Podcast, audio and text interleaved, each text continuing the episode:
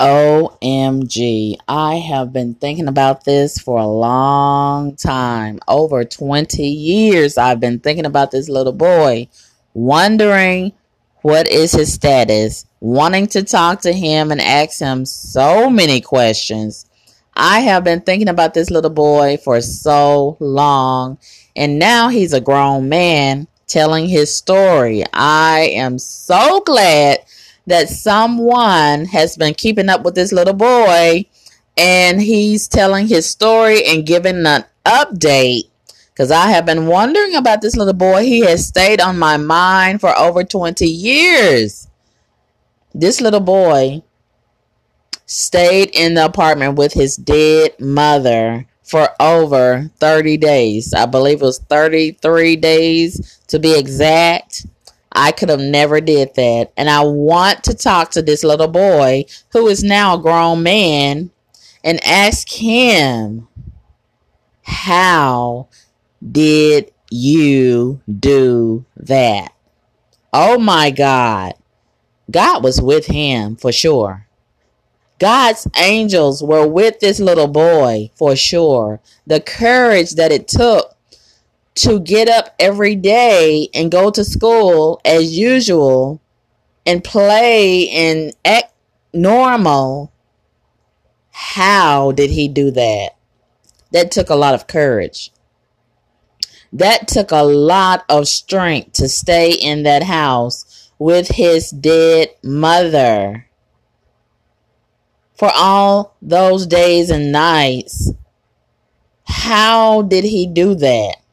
I could have never done it. I could have never done it. But God makes the impossible possible. This man, this little boy, is the poster child for strength, in my opinion. Oh my God. Oh my God. Oh my God.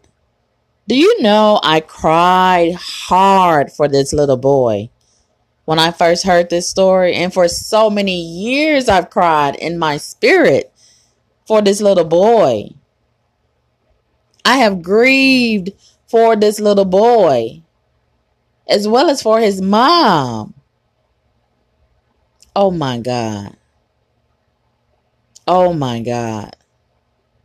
Oh my God as a grown woman, I don't I don't believe I could endure this. And this little boy, when he was nine years old, for 33 days, he kept this secret. His mom had died in the apartment. He saw her when she fell. I think she had a seizure. And he covered her up with a coat. And he continued to go on about his life trying to be normal under those circumstances. And he was scared. He he was in shock. He he didn't know what else to do. And 20 years ago, this one child, his tragic story of strength and survival has touched the lives of millions of people around the nation. I would love to talk to this little boy who is now a grown man and just touch his heart and physical and just be in the presence of such strength. This magnitude of strength and courage. Oh my God. I have cried, like I said, I have cried so long for this little boy who is now a grown man, and I want to meet him one day, hopefully sooner than later. His name is Travis Butler. Travis Butler has never told his story, but for the first time, he's breaking his silence and sharing his story only with a particular news station, News Channel 3 in Memphis, Tennessee. And I wonder how it has been for him to hold this story and walk around the city being this little boy and just carrying this for so many years. And he says, not one day has he not thought about his mom. I can imagine that is true. How do you forget that? Oh my God. And I can imagine his mom. She's probably just looking down in spirit and so proud of him. And she probably in spirit has been with him all those 33 days that he stayed in the apartment with her while she was dead. She helped him. God helped him. The angels helped him. They comforted him. And they made sure that he was okay. And this is a testament of the character of his mom. She poured something into this little boy. And this foundation that she laid for him allowed him to watch her and know what to do while she was dead, laying on that floor in their apartment. He knew how to continue cooking. He knew how to continue grooming himself to the best of his ability. He even paid bills. And I'm wondering where did he get the money? How did he know to do this? He had watched her very carefully. See, this is what I mean when I say this time and time again. The mom is the first teacher of the child. We have to be very vigilant and cautious and careful what we are modeling in front of children. We are the first teacher of these children. We have to be mindful of that. Mindful of what we are teaching them. They are taking it in, they're soaking it in like sponges. Oh my God. Thank God that she taught him something of substance. Thank God she wasn't a mom that, that was just twerking and entertaining different guys in and out of the house. She taught him something that he could use. And this little boy, Travis Butler, who is now a grown man, he made a decision in fourth grade to keep a secret about his mother. A secret that would change his life forever. He says, I'm a living breathing testimony. If she was looking down on earth right now, she would be proud of me. You know, because I've been through some things. You got that right, Travis Butler. His mom, she's so pretty. Her name is Chrystal Wells. You raised your son right, Chrystal, and I salute you in spirit. Travis Butler was nine years old when his mom was diagnosed with cancer. Chrystal Wells, his mom, had been ill for a while. Travis says, I heard a loud thud, a loud boom, and I rushed and saw my mom. He remembers. At first, she was okay and then she fell again. I guess I guess she had a seizure. I wasn't too sure at the time because I was afraid. His mother was dead. But rather than tell anyone, he kept her death a secret. My mind went blank, he says. I didn't know what to do. I didn't know who to call. That memory still brings him heartache. He had a fear of leaving his mother, leaving his apartment, or people taking him away, strangers. His grandmother, Shirley Wilder, explained. So He did the unthinkable, the unimaginable. For 33 days, Travis Butler, the little boy, he lived in their East Memphis, Tennessee apartment at nine years old with his mother's body lying on the living room floor, covered with only a coat. At that time, I figured, Travis, you can do it for yourself. Travis, you can take care of yourself. You learn from your mom by watching and observation, he recalled. He convinced others that everything was normal. I did what I had to do as a normal kid at that time go to school, do my homework, Butler Travis Butler said. At that time, teachers sent certain documents home. I signed them as if my mom was still living, he said. He said he even paid bills and went grocery shopping. Oh my God. Wow. Travis, where did you get the money? I guess his mom left some in her purse or somewhere, maybe. She had shown him how to use the debit card. I don't know.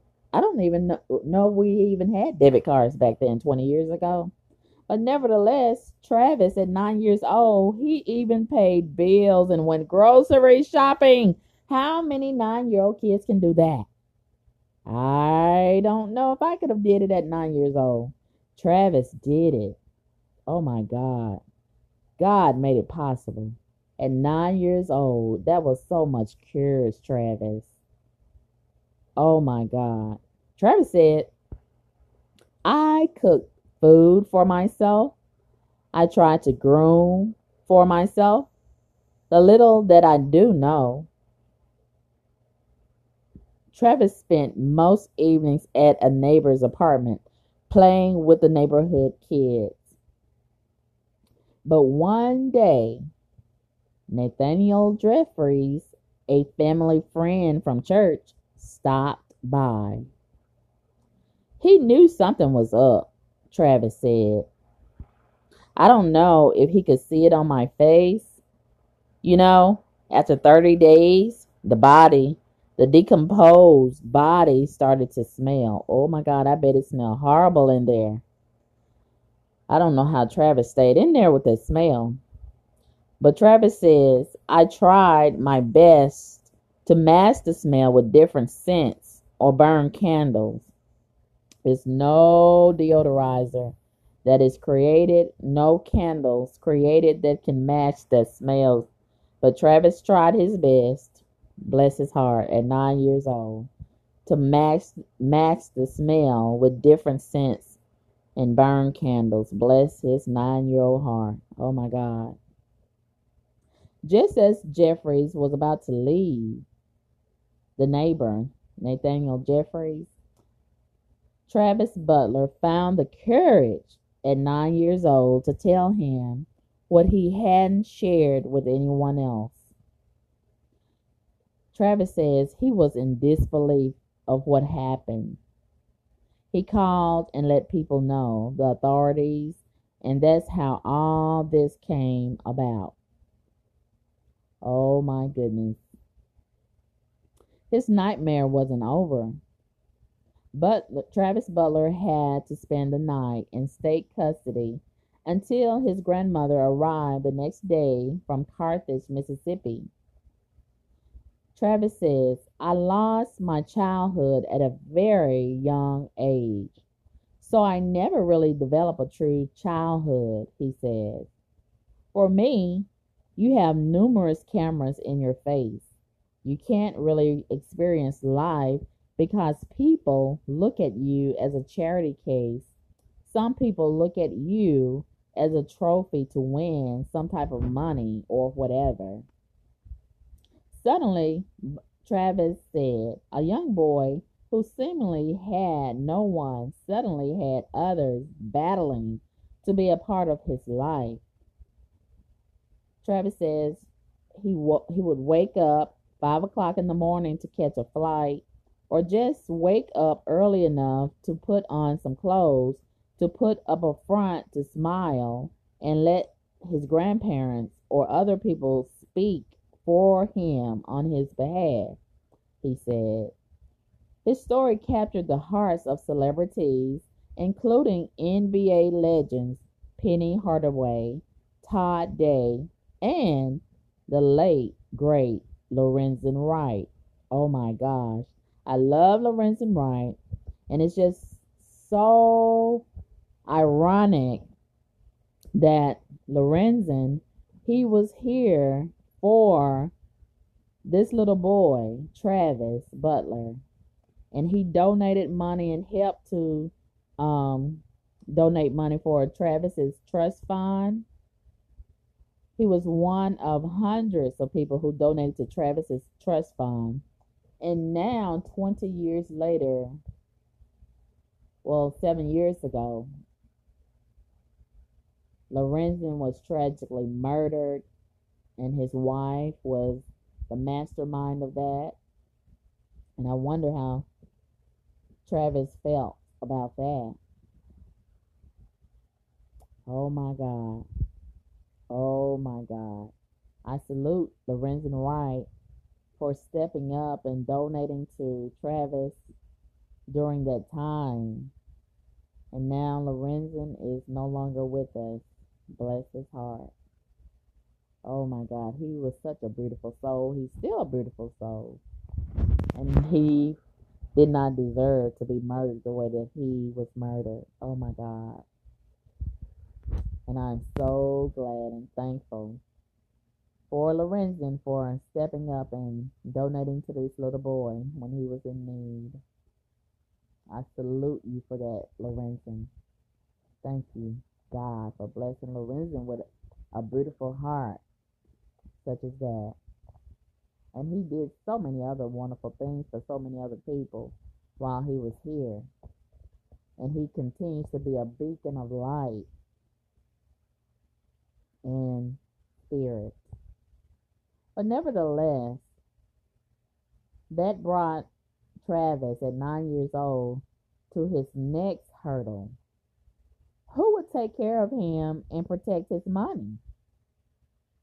After months of court hearings, Travis Butler was placed in custody of guess who? Nathaniel, the next door neighbor from church. Wow. I wonder why his grandmother didn't get custody of him. But anyway, Nathaniel and Dorothy Jeffries, his mother's friends from church, they won custody of Travis Butler. Wow. Travis says, I'm so appreciative of my parents. He considers them his parents. My step parents, the Jeffries. Oh, they are beautiful people, I can tell. He speaks so kindly of them, and I can tell he loves them because they really wanted me to grow up as a child. He says, I have people who love me in my corner, and I respect them, and I'm loyal. But at the same time, there is not a day that goes by that I don't think of Chrystal Wells, his mom. Travis Butler says memories of his mother gave him the motivation to go to the University of Memphis and graduate in 2016 with a sociology degree. These days, he's looking for a job in hospital administration or accounting. He's gone from being a scared young boy to a man with a testimony he wants to share in his own words. He says, I have no regrets of what I've done in the past up to now. It shaped me and molded me into the person I am today. You get that right, Travis Butler. We all have a story. And a lot of our stories are not the same. And our past helps to shape us in our present as well as in our future. If it wasn't for our past, many of us would not be the wonderful people that we are today. And I thank God for blessing little nine year old Travis Butler and giving him the strength to be the strong, wise, and intelligent man that he is today, 20 years later. And his mom, Chrystal, would be so proud. I'm pretty sure she is. I'm pretty sure she is. In spirit, I'm pretty sure she's proud of her son. He is a phenomenal young man. I wonder where his dad is. Did he ever know his dad? Where is his dad? Has he connected with his dad? Does he want to connect with his dad? Is his grandmother still alive? Travis, I got so many questions to ask you. I would love to meet him. I am so glad. Do you know that this was such a wonderful gift to me today? I had a very hard day today, and for some reason, I found my way over on Facebook, and someone who I never would have thought had posted this story, and I was like, "Oh my God, is this the little boy?" And my heart started pounding and racing, and I was sweating, and my hand was shaking and I was clicking on the story, and yes, this is a little boy. And I was just reading, reading, reading, trying to figure out is this the same little boy? And when I figured out, yes, it is the same little boy, I was like, oh my God. Do you know I've been looking for this little boy for so long? I've been looking for updates. I've been trying to figure out who knows this little boy. How can we contact this little boy? Is he still in Memphis? Is he um travel outside of Memphis? Is he outside of the country? Where is he? Is he married now? What does he look like? Did he have a nervous breakdown? Does he have a sane mind? What happened to that little boy? So now I am so satisfied to find out 20 years later what happened to that little boy who kept this secret about his mom. When I first heard about this, I had recently just moved to the city. I was very new to the city. And I saw this on the news and it, it just shook the city. And it shook me to my core. And I was like, oh my God. And I remember that apartment complex. And to this day, to this day, every time I ride past that place, I always think about that little boy and his mom. And I'm like, oh my God, people are living over there in that apartment. every time. And I tell you, every time, not sometime, every time I pass by that place, I always think about that situation. Every time. And Wow. Wow. I wonder if Travis has gone by that place. Has he drove by that place? And if he does, how does he feel when he drives past that place? Oh my God. But Travis, you know, he's just one little boy. I'm pretty sure this has happened to some other children around the nation, around the world. And I'm just so glad that he had the courage to, you know, tell his story and to share his story with that neighbor, the church member, Nathaniel. I'm pretty sure it was something about Nathaniel that made him feel so warm and comfortable. It was the God inside of Nathaniel. And see, do you see the power of God? how it can reach so many people. The light of God. Nathaniel had the light of God, and and that helped Travis to feel so at ease. And he had been holding that secret. That was a burden on Travis. and Travis. It was a burden on him.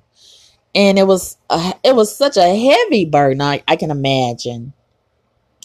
And when Nathaniel, God sent Nathaniel over there, and I would like to speak to Nathaniel and his wife and ask him what made you go over there. And Travis said he could tell that Nathaniel knew that something was going on.